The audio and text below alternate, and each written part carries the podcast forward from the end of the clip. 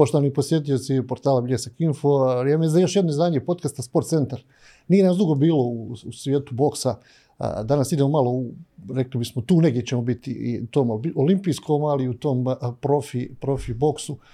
Ali ostajemo ovdje na domaćem terenu. Naš gost Anel Cokić, trener u boksarskom klubu Mostar. Nekako možemo reći, ako bismo gledali područje Bosne i Hercegovine, čini mi se sasvim sigurno jedan od aktivnijih klubova u Bosni i Hercegovini. Jesam ja u pravu ili je ovo čisto onako malo za najavu bila, Anele? Pa, prvo, dobro večer, Feđa, tebi i tvojim gledalcima. Pa mislim da si u pravu. Boksarski klub Mostar je čak najstariji klub u Bosni i Hercegovini. Osnovan je davne 1937. godine.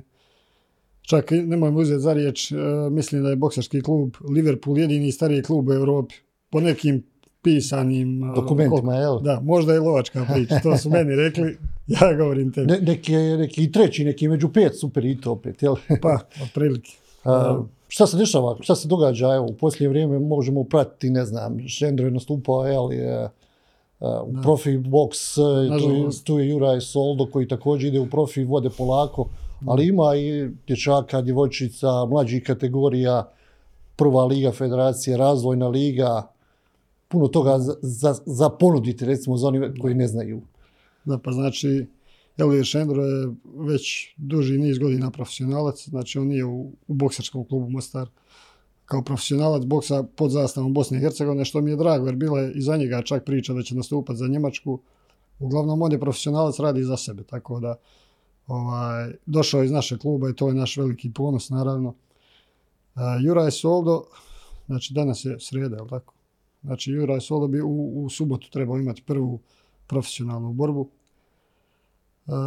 Što se tiče trenutno klub je uvijek zapravo u okviru priprema za predstojeća kola lige.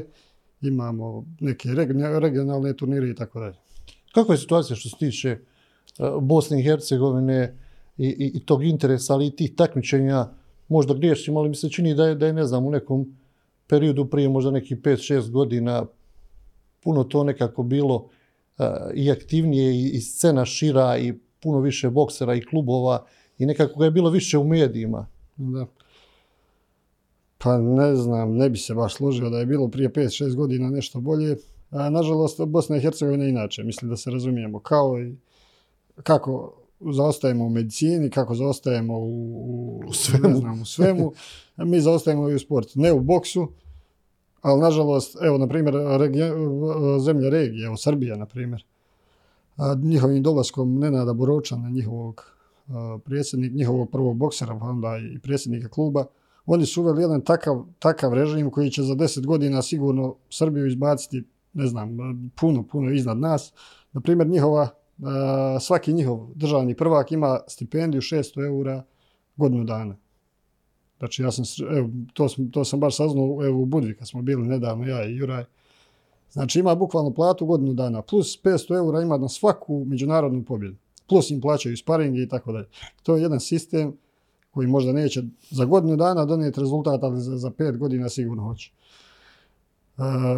U Bosni i Hercegovini ima dosta zdravih pojedinaca, ali je sistem vrlo neuvezan. Vi, na primjer, imate evo sada boksarski klub Mostar, mi smo tu uglavnom oko Mostara uspjeli da okupimo sve te najbolje borce. Imate neke dobre klube, imate u Sarajevu dobar klub, to je Lidža boksarski klub, ima još neki, Gladijator, tako. Ali uglavnom čitav sistem ne radi kao jedan organizam. To su sve neki sporadični, rekovi, fanatici među kojima sam i sam, evo, bar se nadam da jesam.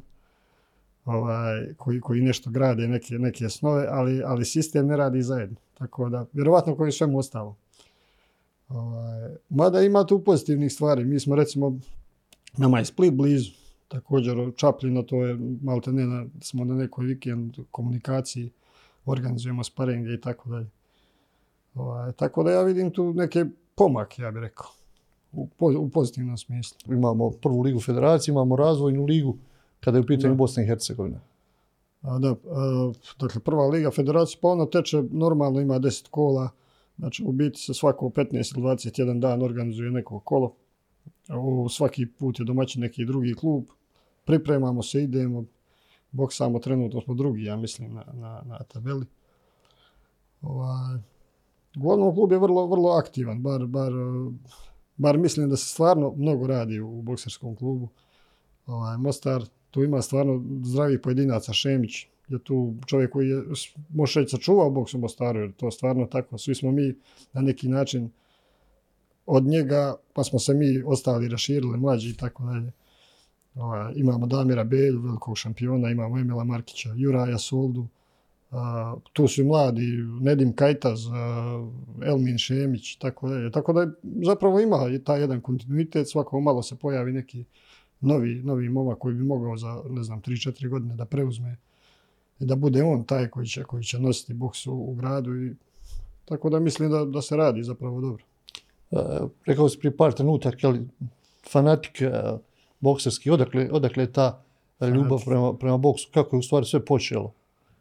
A vidi, to je, vjeruj mi, nešto što mi se bokseri, odnosno ljudi koji su iz svijeta boksa, mi se razumijemo, ostalim ne volimo ni pričat, neće nas razumjeti.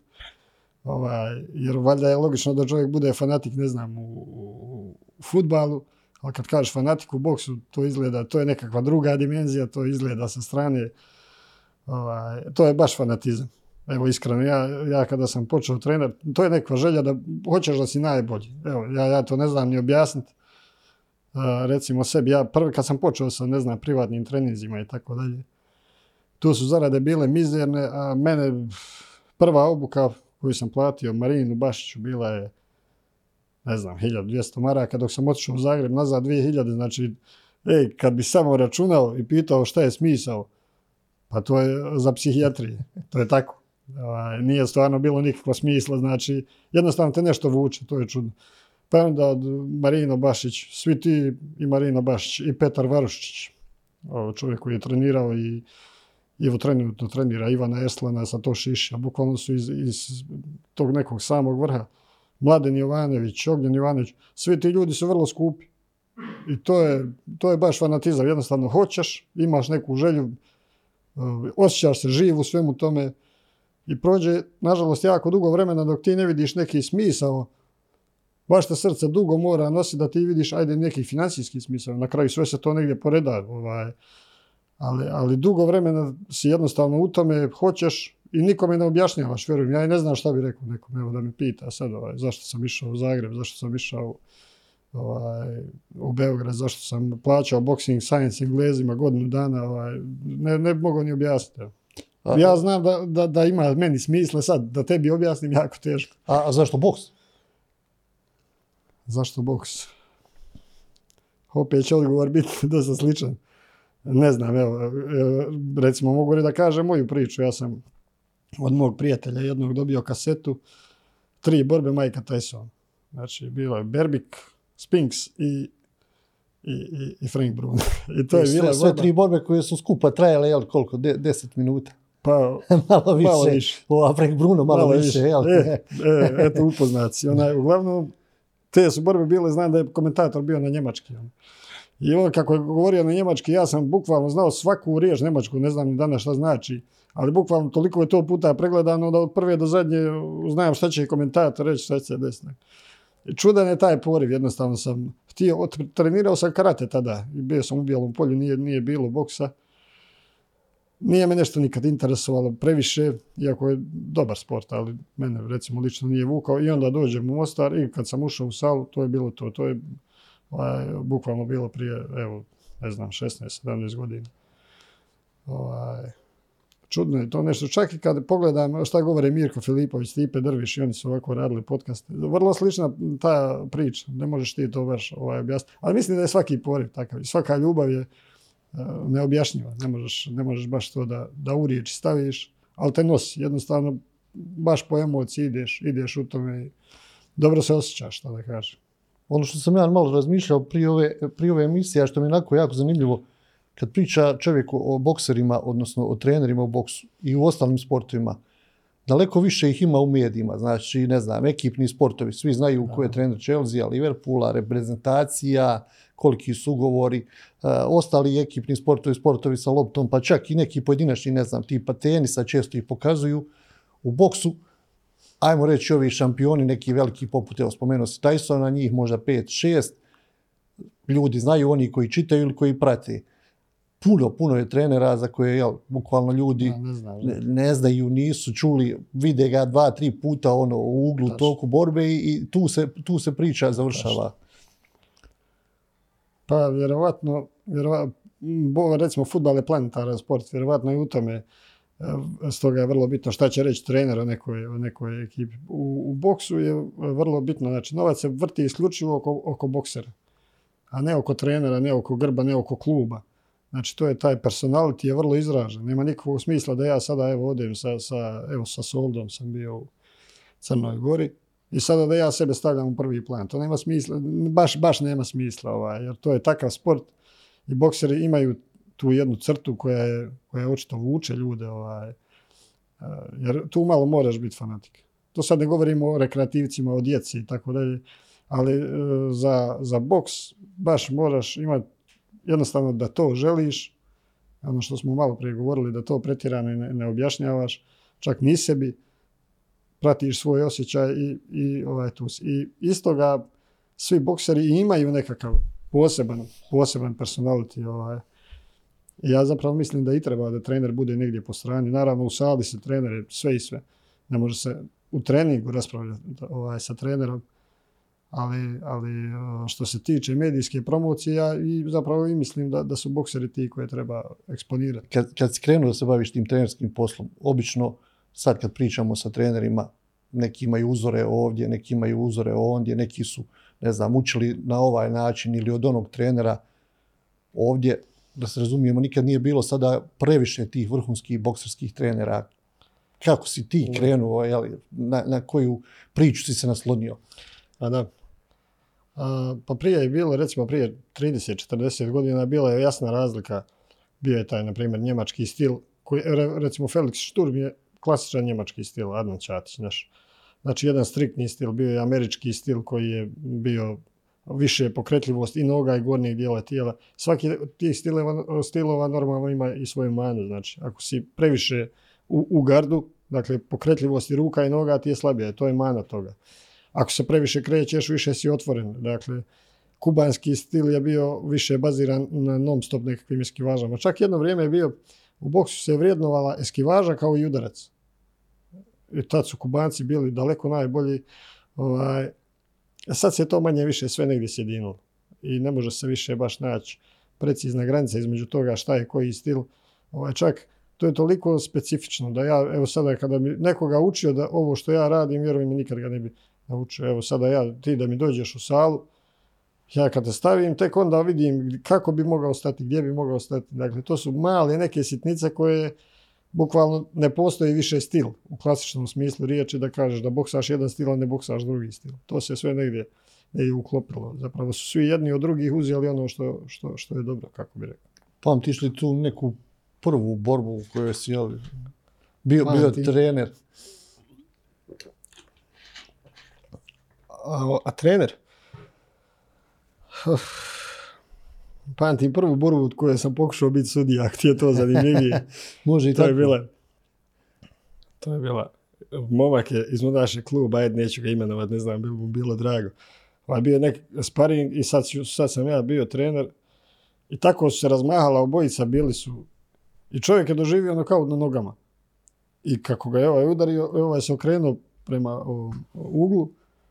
I ja ga zovem imenom, govorim, ja ga uzimam, hajde, nastavljaj čovječe. A trener dole odazna, ej, rahmetli, Femo. I moj trener, Hamid Šemić, i Femo govori mi odozdalo kao, ne može, šta ti je, nema šanse. Ja gledam sad, ne znam šta bi uradio, ne znam šta se je desilo, ili se predoje, ili... I tek su mi onda poslije objasnili da je u tom, kako su rukama, da je dobio jedan udarac i okrenuo se, znači predao se tako. Iskreno, za trenera se i ja ne mogu sjetiti kada je to bilo. Mada to zapravo su svi u jednom trenutku i dan danas na nekom neozbiljnom sparingu, neozbiljnom. Dođe neki drugi klub, pa može bilo ko da uđe par rundi da opere gumu ili doda peškir.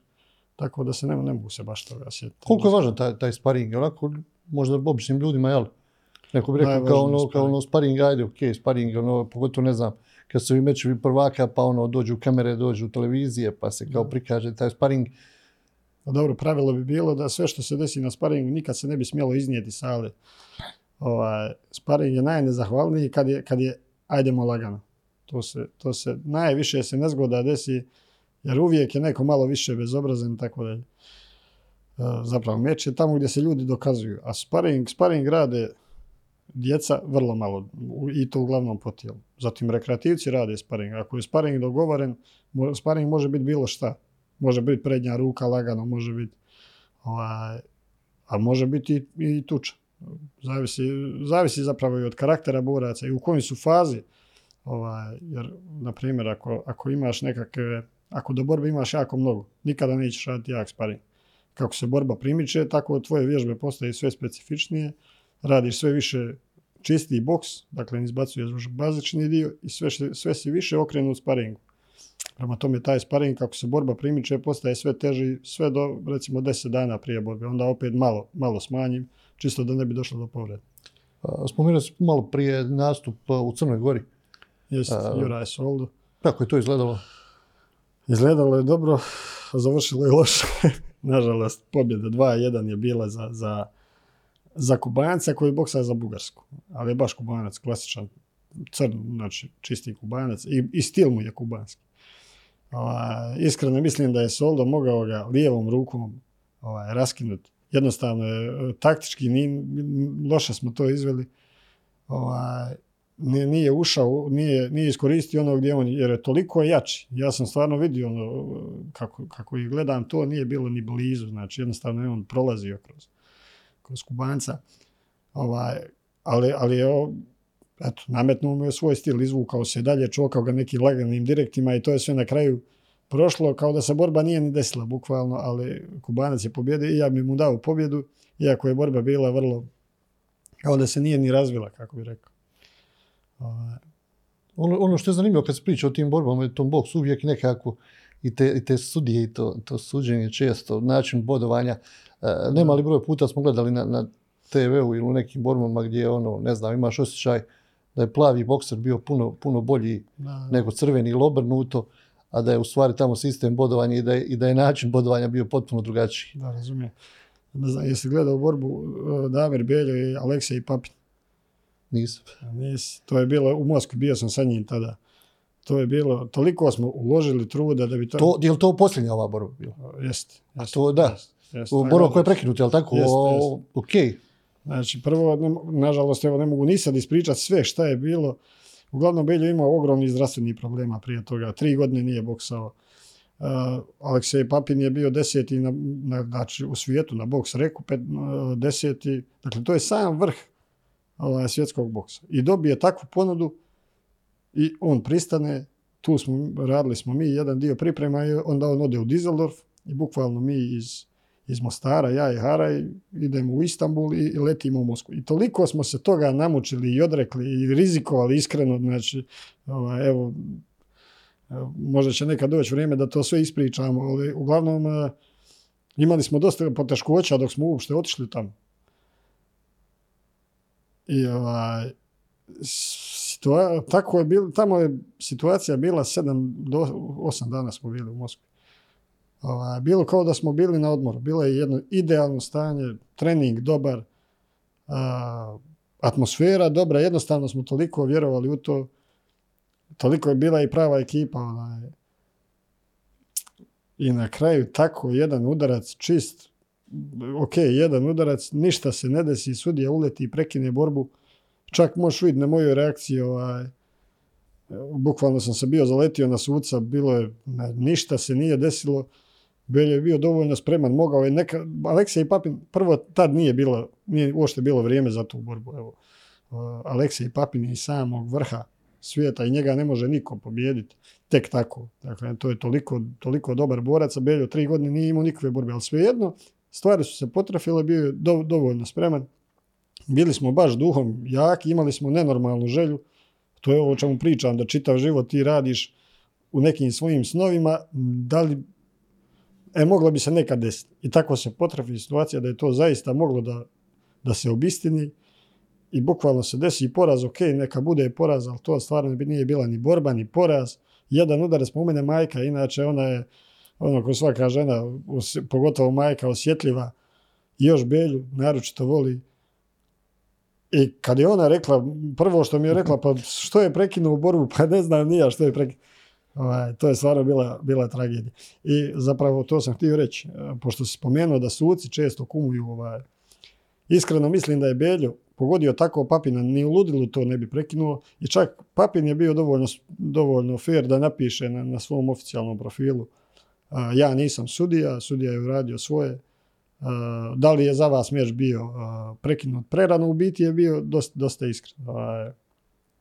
Ali eto, to je jedna propala prilika i to je... Kakav je osjećaj poslije tako, ne znam, takve stvari koja se dogodi kad uđete u slačionicu, bokser, trener, koliko uopšte čovjek može nešto... Nisam nikad tako nešto doživio. Nešto drugo, jedan drugome mogu reći u takvoj situaciji. Vrlo teško. Na kraju on je toliko bio uporan da su mu u Moskvi skandirali svi. To je stvarno tako, imaš to na snimku, možeš vidjeti.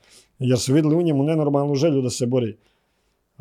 Atmosfera je bila, jako teško je opisati, stvarno smo se loše osjećali, to je bilo nekakva želja da se to vrati nazad, da se ponovo krene, da jednostavno jedna velika glupost, čak i Rusi, jednostavno je čitava priredba propala i Rusi su, sve stoje, šta sad, kad sudija prekine borbu, više niko ne može, nema povratka.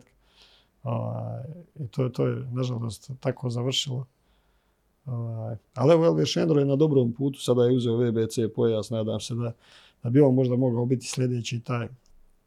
Emil Markić je također imao nekolike vrlo zanimljive borbe, ali su bile u Londonu, ja tamo nisam mogao putovati. Dolazio mu je trener iz Crne Gore, kako se zove, nije bitno. Uglavnom i on je bio, također imao je nekolike priredbe i je zaista bio na nekakvom vrhu. Tako da nadamo se da će se i u budućnosti otvoriti neki, takva neka prilika. Najveći dar koji je priroda dala čovjeku je voda. Prirodna izvorska voda leda. S vrha vrhova. Kad idu te pripreme za, recimo, te mečeve koji su za pojas, za naslov. Da. Koliko se vremena provede na treningu, koliko se ostane u dvorani, kakav je recimo režim rada, je li se to mijenja iz dana u dan, je li se to mijenja, spomenuo se da taj sparing se mijenja što se bliži borba. Koliko otprilike jedan ciklus, ne znam, pripreme za meč traje.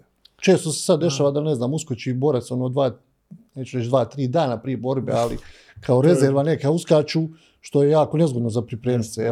A to je borac koji treba da izgubi, da se bije. To je zadnja Markićeva borba.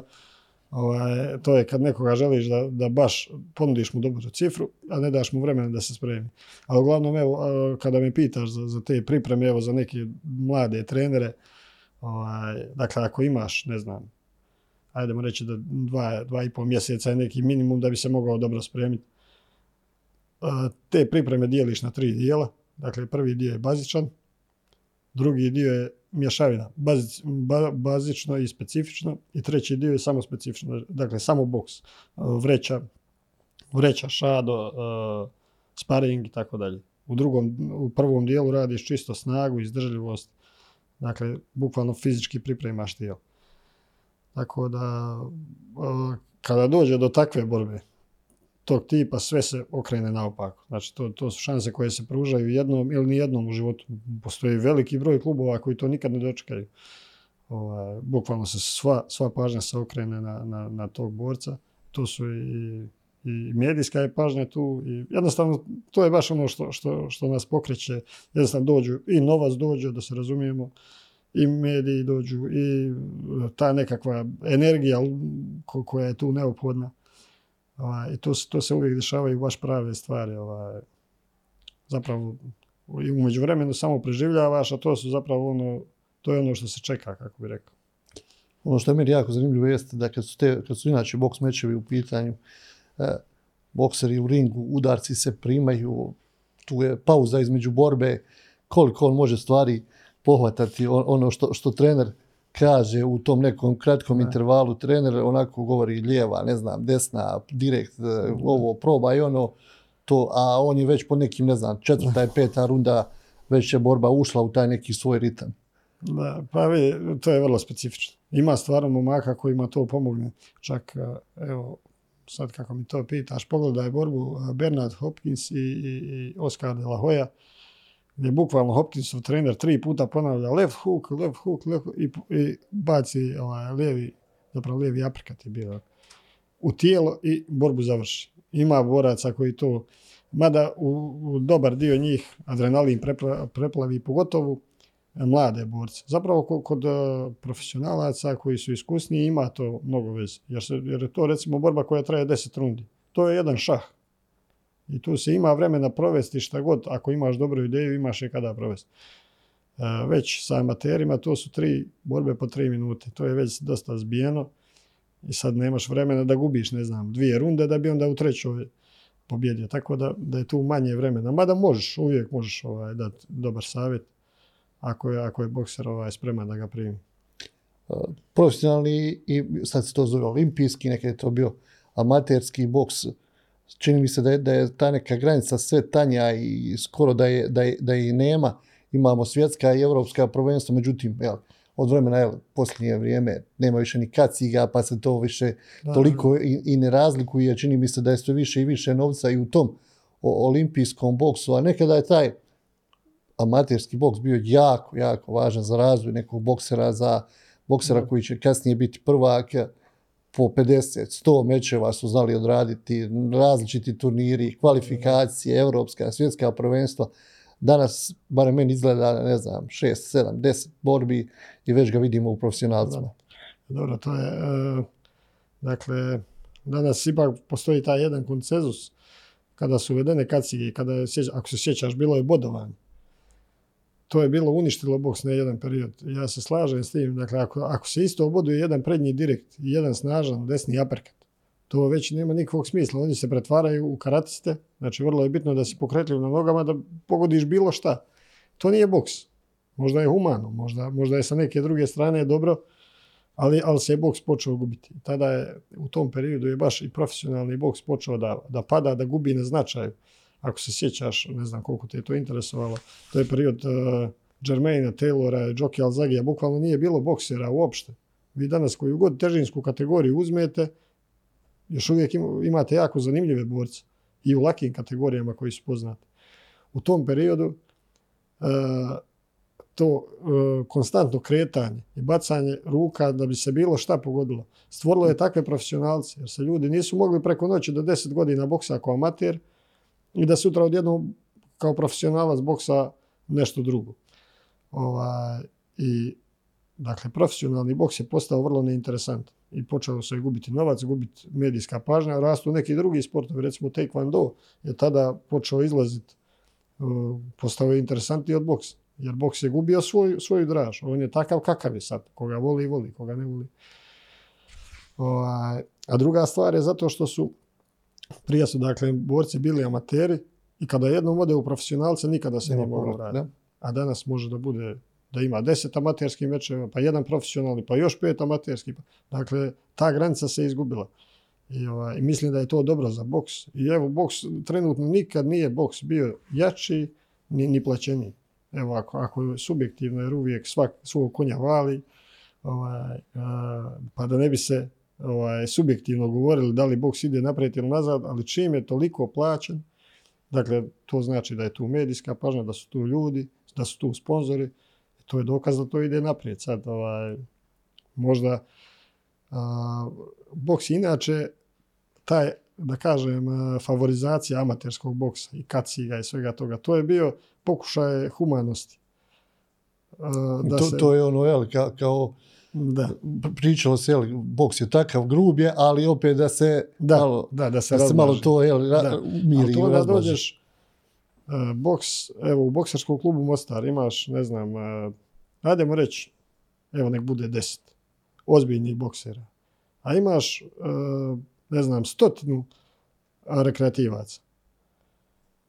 Dakle, to je jednostavno tako. Mi možemo, ako je tebi drag boks, ti ga možeš trenirati rekreativno. To ne, na kraju krajeva, možda bi ja za svoje dijete sutra volio da rekreativno trenira nego da se bavi aktivno. Ali nevezano za to, šta sam ti reći? Da, ako ćeš uzeti sada, ako ćeš ići samo na humanost i ako ćeš uzeti dušu tog sporta da bi samo bio human, onda više niti je boks, niti je human. A pogotovo, dakle, i te kacige su tu do 18. godine, odnosno do 17. Dakle, borci su zaštićeni tek u jednom periodu kada bi već trebao početi boksati, to su već neke životne odluke, pa neko će ići, ne znam, da bude policajac, neko da bude vojnik, neko da bude zidar, već je to neko zanimanje. Ako ćeš boksati sa, 23-4 godine, onda normalno da moraš preuzeti tu negativnu stranu svega toga. Htio sam reći da se ovdje ne shvatimo pogrešno, pošto u boksarskom klubu ima i mlada grupa koju isto ja vodim, nekada me i neko od njih mijenja, pogotovo sad kad sam odsutan. Dakle, tu nema nikakvog udaranja, nema nikakve šanse da se neko povrijedi, niti se ikad niko povrijedio. Stvarno se s tim momcima radi, evo možete provjeriti pa pitati nekoga od tih očeva, stvarno dajemo 200% od sebe. Evo ja nikad nisam otišao na trening toj djeci da im iz glave nešto lupamo, nakon 18 godina uvijek bi mogao. Evo sada da me pitaš, za 2 mjeseca znam šta će raditi na treningu. Tako da oni su maksimalno zaštićeni, da ne bi sad se... Da je boks surov, da ne bi spočili u te volje. Da ne bi sada bilo, ako ode u bokserski klub, da bi neko od te djece eventualno počeo da boksa, prvo je potrebno da bude potencijal. Da hoće, da ima stvarnu želju za tim. Potrebno je da se slože njegovi roditelji. Drugim riječima, od njih 30-40 što uđe, ako jedan proboksa, to je super. Jer to prvo niko i od nas kao trenera ne bi htio, a drugo, neko ne bi želio kontrirati roditelju, pogotovo ako vidiš da dijete nije za toga, da nije spremno. Dakle, puno toga je potrebno da se poklopi da bi neko počeo boksati. Tako da se tu razumijemo, bar da ne bi roditelji strahovali, ako ih odvedu neće im se ništa desiti, da se ne sekiraju. Ono što je jako zanimljivo kad pričamo, spomenuli smo te amatere, spomenuli smo profesionalce, mlade, dosta žena u posljednje vrijeme se bavi boksom, sasvim te borbe su i medijima privlačne i onako to je nekada bilo nešto prilično strano, a posljednjih godina je sasvim normalno postalo i te borbe za naslove. Pa očito se to društvo negdje izjednačava. U našem klubu imamo Alanu Muštović, ona je tu jako dugo. Što se tiče nekih drugih djevojaka, imamo sad Lelu, neće se sjetiti prezimena, vrlo talentovana djevojka, mlada. Ne znam, možda ima nekih 16 godina, 17. U svijetu, da, recimo u našem klubu, baš i ne. Evo pošteno, ima rekreacija. Ima ih dosta u rekreaciji, ima ih dosta što dođu pa treniraju kao fitness treninge, ali konkretno za boks, bojim se zaboravit nekoga pa će mi se naljutiti, ali stvarno se ne sjećam, evo ne mogu se sjetiti. Ali je činjenica da je taj ženski boks postao jako jako u nekim drugim klubovima, da. I čak ja ne mogu sad da nađem pravo objašnjenje zašto kod nas nije tako, sala nam je uvijek puna, ali su uvijek muškarci, stvarno ne znam zašto. Kad pričaš o tim treninzima, koliko si vremenski unutra na treningu, koliko vremena provedeš u dvorani, kad si skroz, kad nemaš privatni obaveza, posao trenutno malo odvlači na drugu stranu. Aha, misliš koliko vremena provedem na jednom treningu ili koliko... Otprilike, recimo, na jednom treningu. Pa da, otprilike, jedan dan na treningu koliko vremena provedeš. To je bolje da ti pričam koliko traje jedan trening. U mene, ja sam rasporedio, našao sam neki svoj raspored, tako da utorak sam čitav dan u sali i petak. Bukvalno čitav dan. A ostalim danima imamo te termine. Ali recimo jedan trening za ove momke što boksaju traje otprilike od 1.5 do 2. Tako. A za djecu od sat i 10 do 1.20 minuta otprilike. A to za koliko vremena se provodi, to je vrlo, vrlo individualno. I čak ovisi, evo sad ako imaš borbu, ne znam, za 10 dana, ako oni imaju borbe, uvijek si tu, dolazimo, ako treba svaki dan, tako. Ako nemaju, normalno da je malo opuštenije, ljeti napravimo i neku pauzu, tako da to baš zavisi, ne mogu reći. Da. Kad pričamo o boksu, i evo, ti si spomenuo, ne znam, da si pratio te neke mečeve i to, koji je bio trenerski uzor? Koji je bio trener nekih, da li si postojao, da li uopšte postojala ta neka mogućnost da, ne znam, gledaš nekog trenera ili da čitaš nešto? Obično u borilačkim sportovima dosta ljudi je, ne znam, kroz literaturu dolazilo do nekih informacija ili gledajući te mečeve. Kakva je kod tebe bila mogućnost? Jesi li uopšte imao mogućnosti da gledaš nekog iskusnog trenera, iskusnog stručnjaka na kojeg bi se mogao nasloniti, na kojeg bi mogao pokupiti neki savjet? Pa dobro, recimo, mene je trenirao Elmin Šemić. I sad Šemić je, ne znam, šestorostruki prvak države, imao je 120, 130 mečeva, bio je profesionalni prvak države, tako da on je bio, već je bio formiran, proputovao je Europu, borio se s evropskim prvacima i tako da smo odmah od početka imali od koga naučiti. Rahmetli, Fehmi, Fehma, evo ne mogu se sjetiti prezmen. On je bio jako dobar trener, on je trenirao Šemića, tako da je Šemić od njega dosta toga upio, onda je prenosio na nas i tako da se to razvijalo na taj način. Recimo, ja sam čitao, znam da je bila knjiga Škola boksa, neka naša, ali to je sve, mislim, to je bez veze, stvarno. Kad te kreneš od nečega, pa ono kao dijete ideš i pokušavaš po nekoj školi učiti, ali onda sve ti što to naučiš i što vidiš, da bi ti to nekoga, da bi prvo ti primijenio, pa onda da bi nekog naučio, to se mora ispolirati do znakova neprepoznatljivosti. Sve je to tamo ne znam koliko mogu to da objasnim, prekruto, sve su ti pokreti preveliki, sve je to potrebno dovesti na jednu puno manju razinu gdje smanjiti te pokrete da bi mogao dovoljno brzo reagovati. Tako da u biti nećeš nikad u teci, ono što u nekoj knjizi ili na YouTube-u nešto što pogledaš, ako ti nemaš neko svoje znanje. Drugo je ako si ti već formiran, pa onda pokupiš neke stvari, ali ako nemaš neko predznanje, to što ti pogledaš, možeš da baciš u vodu. Nažalost, zato se ne valja raspravljati. Onaj ko to ne zna, ko nema dovoljno iskustva, on to vidi i on misli to je tako. I to je teško se raspraviti, da jednostavno u redu ti ćeš to vidjeti, probaj primijeniti, pa vidit ćeš da neće moći.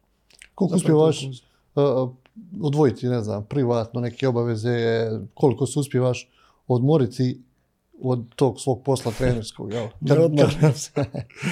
Ne odmaram. Evo, jutro sam ustao u 5:30, otišao u Sarajevo, vratio se iz Sarajeva, evo došao kod tebe, imam sutra, vodim za vojsku fizičku obuku u Pazariću. Trebam iti, čak moram i pripremu neko napisati, to je vojska je takva i onda moram i to raditi i još imamo nekakav kao test. Ali uglavnom kad nisam u tom režimu, kad nisam ni na kakvoj obuci, zapravo iskreno puno radim. Puno radim i malo spavam. Često odvojim nedjelju i bukvalno i prespavam. Uglavnom je to na posao, s posla, trening, kuća, onda još dok tu negdje uklopiš porodicu, prijatelje, pa ono nešto još što iskrsne usput. Zapravo 100 na sat, evo iskreno, 100 na sat. I uglavnom čak u tom klubu, evo Emil Markić, Beljo, Šemić, Soldo, uglavnom smo svi tako na jednom režimu, da svi stvarno puno rade i privatno i daju se u klub. Bore se, da kažem, borimo se. Dođe li nekad čovjek u situaciju da kaže, malo ću odmoriti, ne mogu više? Dođe u situaciju da kaže, ali sam već davno to izabrao, evo iskreno.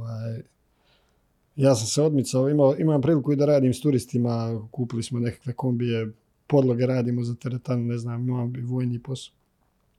Nije ni blizu da moram raditi, evo iskreno. Zapravo mogao bi da radim bilo šta, drugo mogu da izaberem.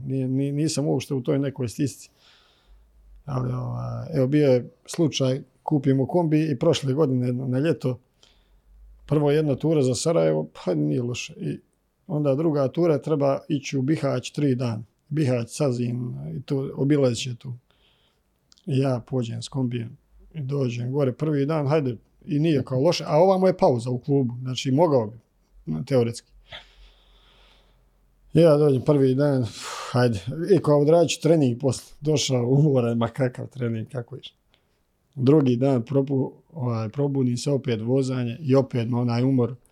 Opet nema treninga, treći, ja stvarno vidim, nije to za mene. I za sve treba valjda malo ljubavi, malo u redu, novac, ovo sve super. Ali kad ti nemaš ništa drugo da te pokrene, to je... I onda smo to, dogovorio sam se s prijateljima. Eto, nisu prijatelji, rade bukvalno svoj posao, oni voze mene, dobijem jedan mali dio zarade i to mi je draže. Boks je nešto čudno, trening, kad te nešto vuče i daje ti tu neku snagu da ti dobro se osjećaš, kako da kažem. Vrlo, vrlo teško za objasniti. Jednostavno si u tome, prihvatiš to, ima to mnogo mana. Jer bilo kakav drugi posao ti možeš otići i mrzovoljen pa ga uraditi. A na treningu to je u redu, ali ćeš se baš vidjeti da si nikakav. Treba ljude pokrenuti, treba baš biti tu 100%. Moraš se davati u to. A to je, evo, ja kad sam o tome razmišljam, prvo ne mogu ni da objasnim, a drugo staneš i sad imaš te neke želje kako da se to uredi, da to bude najbolje u Mostaru, da bude najbolje na svijetu ako može. I ti to u glavi redaš i tebi dolazi neka energija koju ja ne mogu to da... Jednostavno, ja se dobro osjećam i to je odgovor. I to te vuče naprijed. Tako da mi ne dođe, iskreno, da odustanem, više i ne razmišljam o tom. Možda i nekad, ne znam, sad više se i ne sjećam, možda i nekad i dolazilo u to vrijeme, više ne. Koliko treba vremena, ne znam, ako si propustio 4-5 dana treninga, povratak u taj neki ritam? Pa 4-5 ništa, ne treba ti ništa za 4-5 dana. Recimo sad ide Ramazan, tu ćemo već definitivno morati praviti pauzu jer bit će previše, baš i ovako je previše obaveza i to neću moći ispratiti, to već osjetiš i zbog hrane, mada brzo se to vrati, nije to ništa strašno. To je možda je veći problem za ljude koji se takmiče, ja se ne takmičim, mada radim svake sedmice svojih 4 ili 5 treninga, tako da sam u priličnom gasu i to.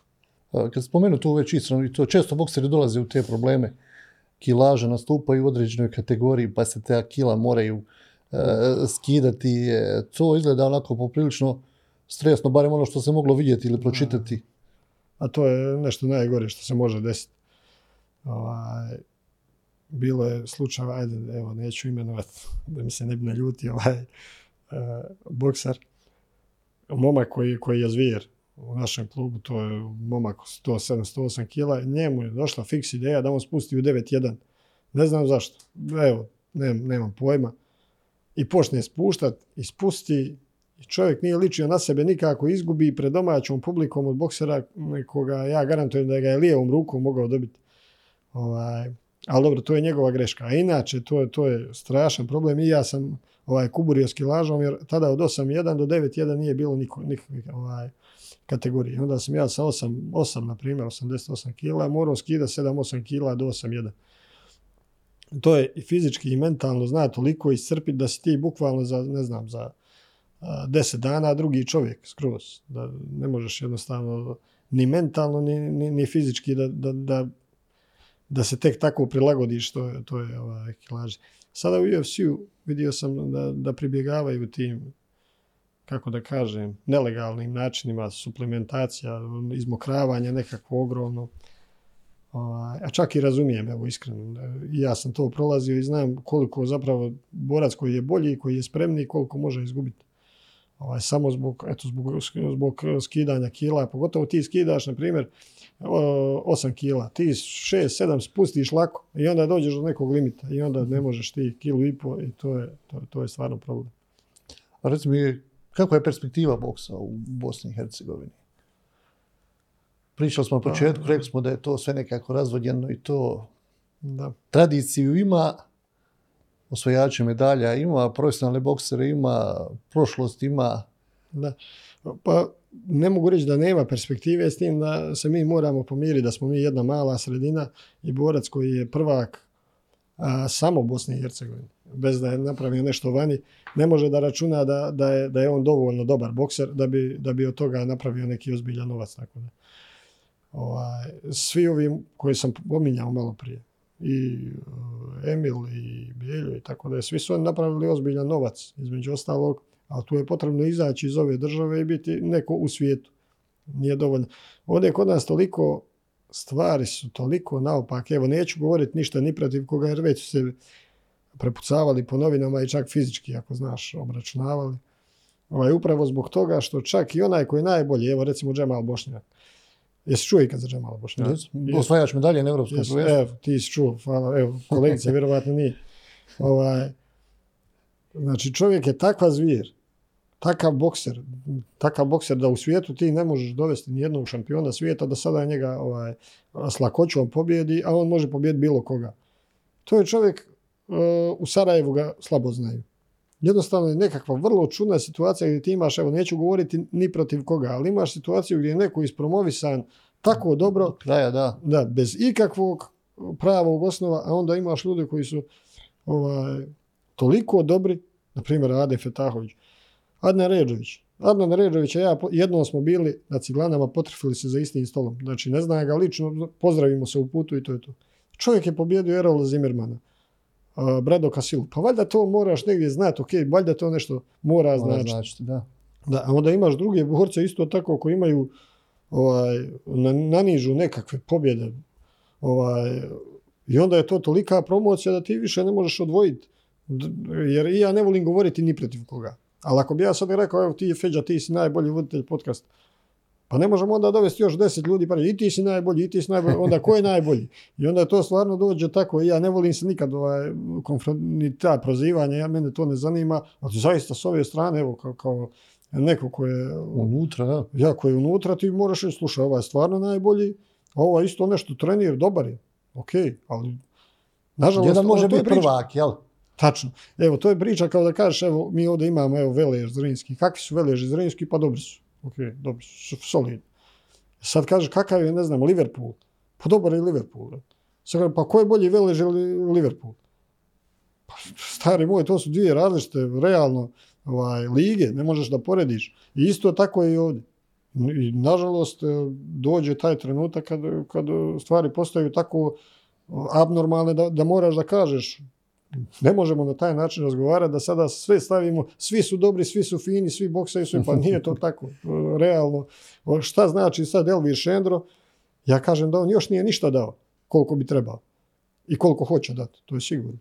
On je bio 6 puta prvak Bosne i Hercegovine, osvoje turnire u Crnoj Gori, turnire u Njemačkoj, u Švedskoj, ne znam, mislim da je beogradski pobjednik uzeo. Okay, uglavnom da ima, dakle, titula. Podloga je tu, jel? Da. VBC uzeo i ja opet kažem, on još mora da dokaže se. Iako je pokazao da nije bilo ko, ali još ima prostora za napredak. A onda kada dođeš, izbjegavam to da kažem, odjednom se pojavljuju ljudi koji toliko pobjeda, toliko, evo čak i u nekoj bližoj sredini ovdje kod nas, mene lično kad pitaju, ja volim za svakog reći ili je dobar ili je baš dobar. I onda dođu sasvim prosječni momci, onda kako sad da kažem, slušaj, ovaj je dobar je boksa, fin je. Ovo je stvarno boksač, od ovoga će biti nešto. Znači moramo, ako će doći nekakav sponsor, pa moramo ga dati, onda neko sutra može nešto napraviti. Ne možemo ići s tim, nema smisla, jednostavno pravimo nepravdu prema onima koji stvarno nešto rade. Puno filmova snimljeno o boksu. Da. Svi znamo, svi su gledali Rocky, barem po jednom svaki dio, pa onda kasnije Creed, pa ja ne znam, u nekim od tih boksova, ne znam, u Rockyu se pojavljuje i Tommy Morrison i neki pravi bokseri. Koliko ljudi koji su unutra, koji se bave boksom, koji su treneri, koji su bokseri, kad gledaju neki film o boksu, to ispada ovako ili onako, šta oni kažu, ili oni kažu, nema ovo veze s ozbiljnim boksom, malo je ovo napuhano, ili ovo stvarno ovako? Pa dobro, ne znam koji film tačno, ali filmovi su napuhani, to je jasno. Sad, priča, recimo, iza filma, ako pogledaš Rokija, bio talentovan, pa završio bukvalno da čisti kante, tako pljuvar. Te priče ima dosta, da se ljudi vraćaju i tako da bi baš uspio u boksu. Evo, to je već pričao Mirko Filipović i Stipe Drvić, nedavno sam im gledao podcaste. To je baš ta priča. Tu mora da postoji ta jedna glad, jer je toliko puno odricanja. Svi mi koji smo ikad ušli u ring. Prvo, ako nisi ušao, nemoj da komentarišeš, jer su tu svi šampi, ja bi. Ok, i jasno mi je i to. Nisam i ja, da nisam ušao, vjerovatno. Dakle, tu kad dan borbe, svaki atom tebe se bori protiv toga što ti radiš. To je stvarno tako.